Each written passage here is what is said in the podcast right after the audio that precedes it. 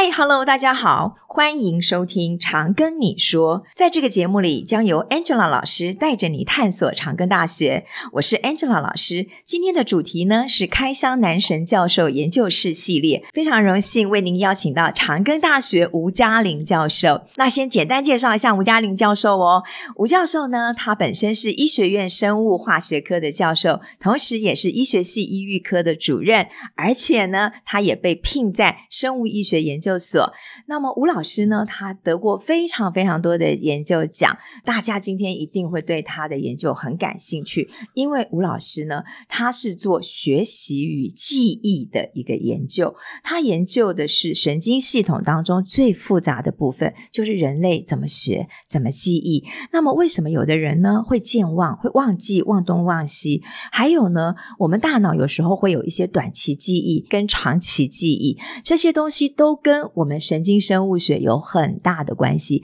这就是我们今天要特别请吴嘉玲教授来跟我们介绍的一个地方。那首先呢，请吴老师先介绍一下您的学经历背景。我其实过去在做研究所的时候，其实是在清华大学生命科学所，然后念的硕士班。紧接着，在二零零八年，在清华大学生物科技研究所取得博士学位。嗯，那其实毕业之后呢，其实就是短暂的去当了一年的兵，服完兵役之后呢，又继续留在清华大学的脑科学研究中心进行我的博士后研究。所以一直到二零一二年的时候，才转任到长庚大学的生物化学科担任呃助理教授。所以其实是二零一二年二月的时候才到长庚大学来任职的。是，我说老师，您从毕业哈，一直到我们长庚当老师这段时间，你都在做脑科学的研究。那老师要不要跟我们简单介绍一下您的研究大概都是在做什么？呃，应该说我们的研究其实简单来说，我们最想要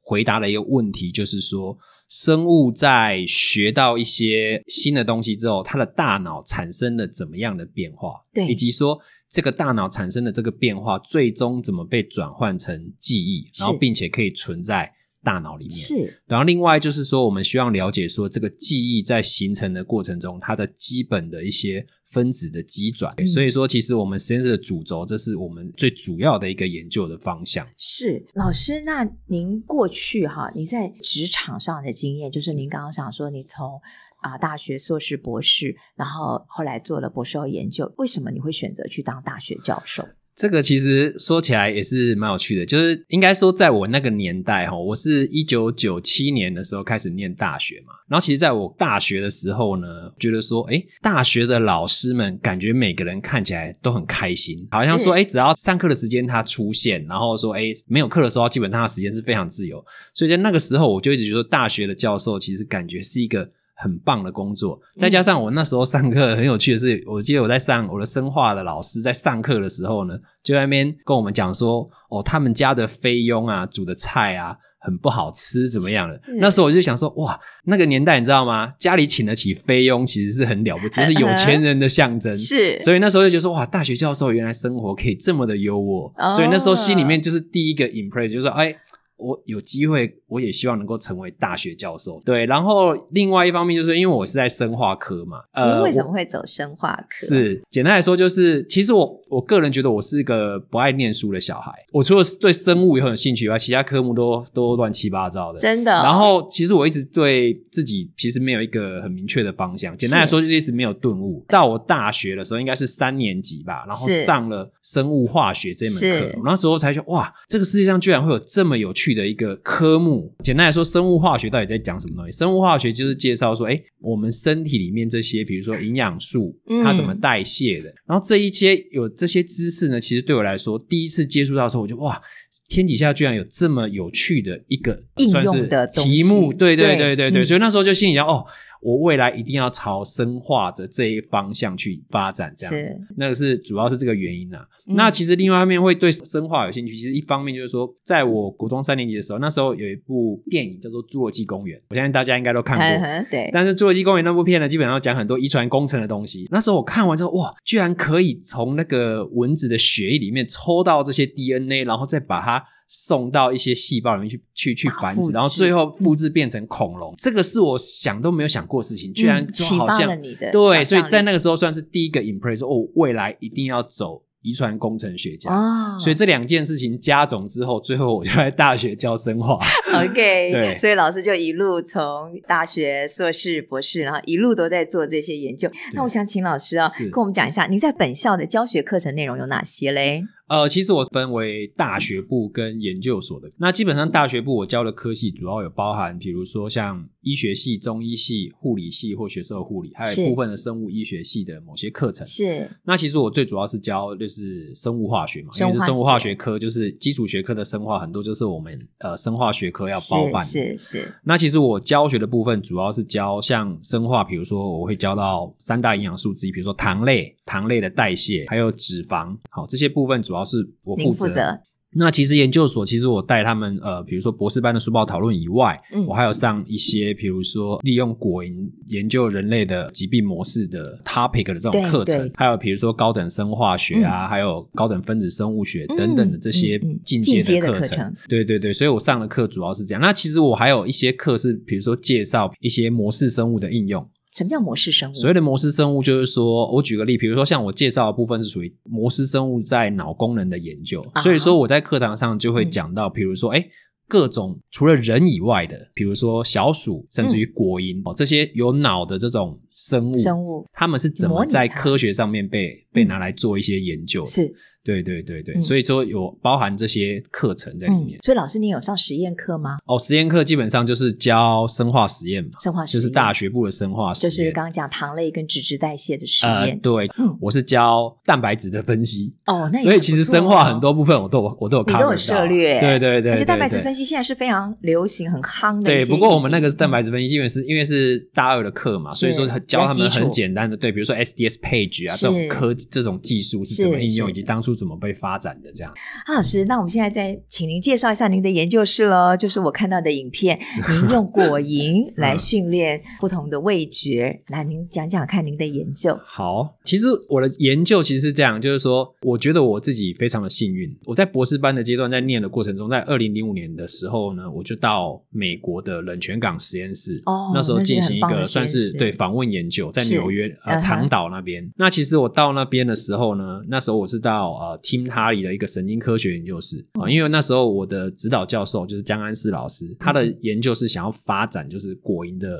学习记忆这一个方向的实验，所以于是那时候就把我这个博班的学生还懵懵懂懂的送出去，就把我送到美国去。所以那是我第一次一个人到国外去，然后待了整整一年。然后在那个时候呢，其实我在他实验室看到了一个东西，让我非常的惊讶。是应该说看完以后我说哦，世界上居然有这么神奇，是对，就是说。我在实验室里面看到，原来果蝇它是会学学习的，对，它会学新的东西，学完之后它会记得。脑子这么小，是它脑就是小小的，它脑大概就十万、十三万颗神经细胞。是。最新的研究是发觉人脑大约有八百六十亿颗神经细胞，所以是它的这个纳米已经对，已经不知道是几多少倍了。所以说人脑就是一个小宇宙，讲一点都没错。所以说，你要研究人脑的功能，或是每一颗细胞它在干嘛？其实我觉得是有非常非常大的大的困难度。所以说，退而求其次，我们要借由一些所谓的模式生物。我懂，像果蝇就是一个很好的模式生物。是没错，没错。对，所以说我那个时候在二零零五年第一次在 Cosmic Hub 看到果蝇，哦，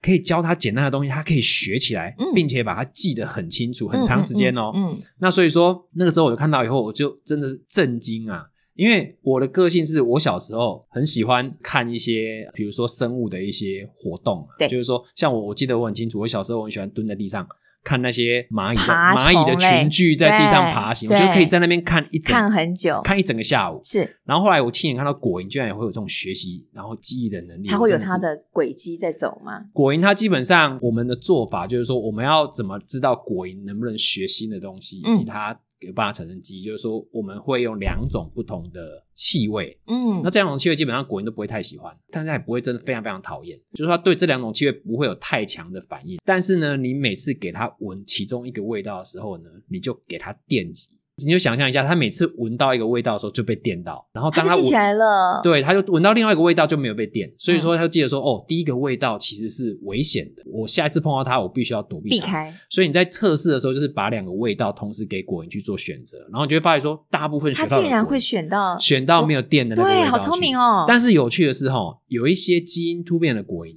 怎么教他就是学教不会，他怎样就学不会。但是他、啊、对他也会怕电，他也闻得到气味，但是他就是没有办法把这两件事情把它。关联在一起，产生关联性学习，是对对对，所以其实那个算是我第一次接触到果蝇的这种所谓的神经科学的研究，它也奠定了我现在的研究工作。了解，老师以前我们学习的时代不是果蝇，嗯、我们学习是用老鼠哦走迷宫。原来现在这个模组生物模组已经演变到从斑马鱼，然后变成到果蝇的研究，越来越小哎。应该说，像这种越简单的模式生物，它越有它一定的优势。当然说老老师可能会觉得说，哎、欸，果蝇这么小只，它到底跟我们人？差了十万八千里，啊、很多很多人会这样觉得。但是我跟大家讲，就是说，其实果蝇身上它有大概六成的基因在人身上其实都有，就是说你人身上的基因大概在果蝇身上你可以找到将近六成的基因是有同源基因的。然后另外就是说，果蝇它有很多的我们所谓的生物的行为，其实跟人是一样的。我举个例子，比如说我们所谓的生物行为，你就把它概分成所谓的先天的行为跟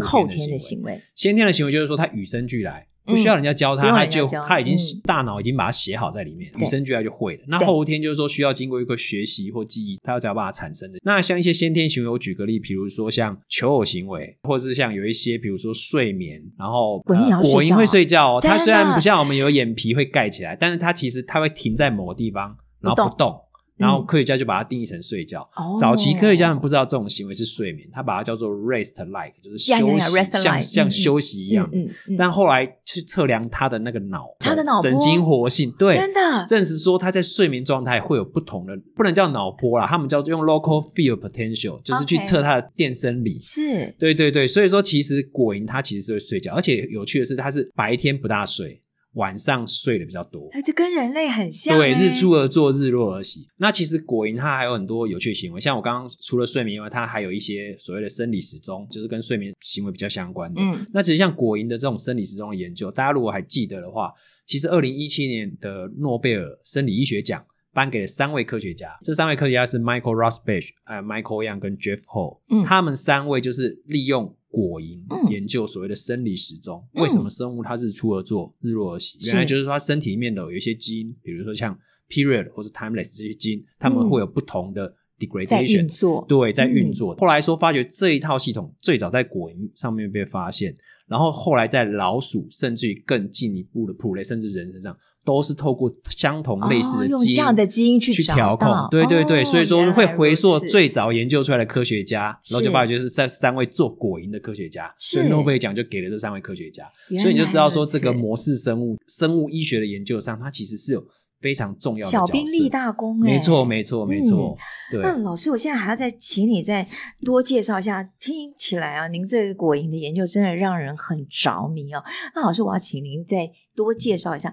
那您的研究里头，其实后来都应用到人类的一些疾病嘛？那我看了一下，老师做了像帕金森氏症，还有阿兹海默氏症。老师可不可以跟我们多介绍一下您的这个生物模组怎么样把它引用在人类的研究上？呃，其实这样就是说，果蝇它在举。举个例，比如说像阿兹海默症的研究，我前面虽然说果蝇很多基因在跟人是类似的，但是其实就阿兹海默症，比如说像现在研究比较多，呃，造成阿兹海默症的这个病因，好了，对，有人认为就是一些呃不正常的蛋白质，但有趣的是果蝇没有这个没有这个蛋白质，它身上没有这个基因，那怎么办？但是很有趣的就是科学家们把人类的这个 ABR42 的这个基因呢，遗传的方式把它表达在，对，你就讲植入，表达在果蝇的脑里面。它大脑居然会出现类似于人类的这种孔洞，大脑这样子，对，就大脑会萎缩，对，会萎缩，嗯，然后伴随着他的一些行为，比如说他的活动力变差，他的对他的学习记忆，他就真的变得非常差，他整个行为就跟人得了阿兹海默症是非常非常类似，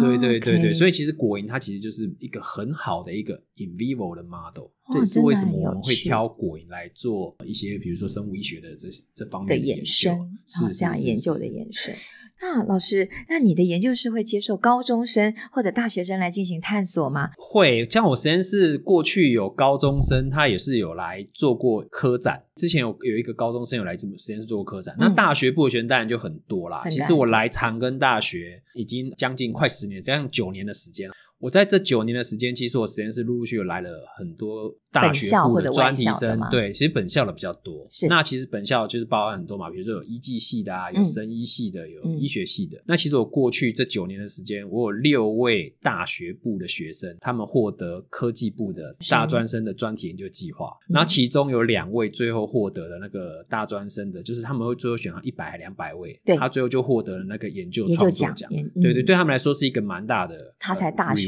对大学，他就可以获得这样的一个奖励。嗯、对，所以其实我实验室对于大学部的学生其实还是蛮欢迎的。对，对，所以其实实验室目前大学部的学生其实也蛮多。嗯、像我今年也是有两位。大学部的学生，他们现在才大二，要升大三，所以呢，要让我们的听众同学，如果是高中生同学，如果你有想要做科展，或者您对刚刚讲多的科学研究都很有兴趣的话，其实都有可以来探索吴嘉玲教授的研究室。是。那如果您是我们本校的大学生，或者他校的大学生，我想吴老师也都很欢迎跨校甚至跨领域的合作，对不对？是。对，已经有这样的一个探索哈。是。好，那其实老师，我有看到啊，您有好多好多的奖。您一百零六年拿到科技部吴大猷先生纪念奖，二零一八年又拿到中研院年轻研究学者奖，然后又拿到五十六届的十大杰出青年医学研究奖。所以老师您获奖无数，您的研究主轴的亮点到底在哪里？那您的研究跟别人不一样的地方，跟别的学校老师不一样的地方，我觉得。我的实验室的研究，其实我们在研究的过程中，我们有发现了一些记忆的形成的机制，跟过往大家的认知会不大一样。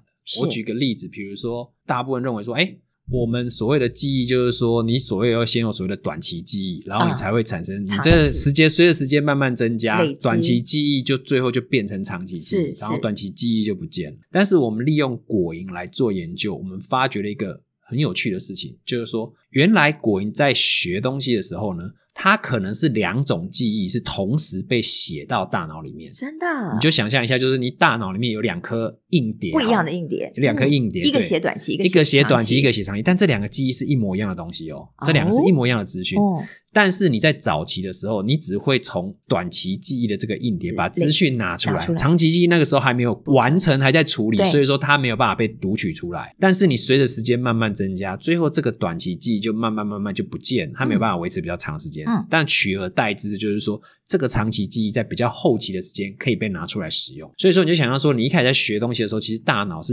把资讯写到两个不同的地方。对，所以说其实我们的研究工作，我认为啦，就是说在领域上。让大家稍微有一点点觉得，哎，这个跟大家过去的想法不大一样，不一样，完全颠覆。对，就大家容易找就是短期记忆，最后变成长期记忆，嗯，中间并不会有所谓的这种。但是我们发现说，他们其实会有一个交互出现的情况，就你可能会在某一个时间点，短期记忆降到一半，长期记忆出现一半。所以像老师讲的了，有一些长辈阿兹海默氏症，他就会常常会忘东忘西。对啊，他通常刚开始的时候都是短期记忆。不见了，比如说你早上，比如说阿兹海默症，其实阿兹海默症最常被发现的就是说，今天呃，这个家里的长辈嗯。出去外面之后，哎、嗯，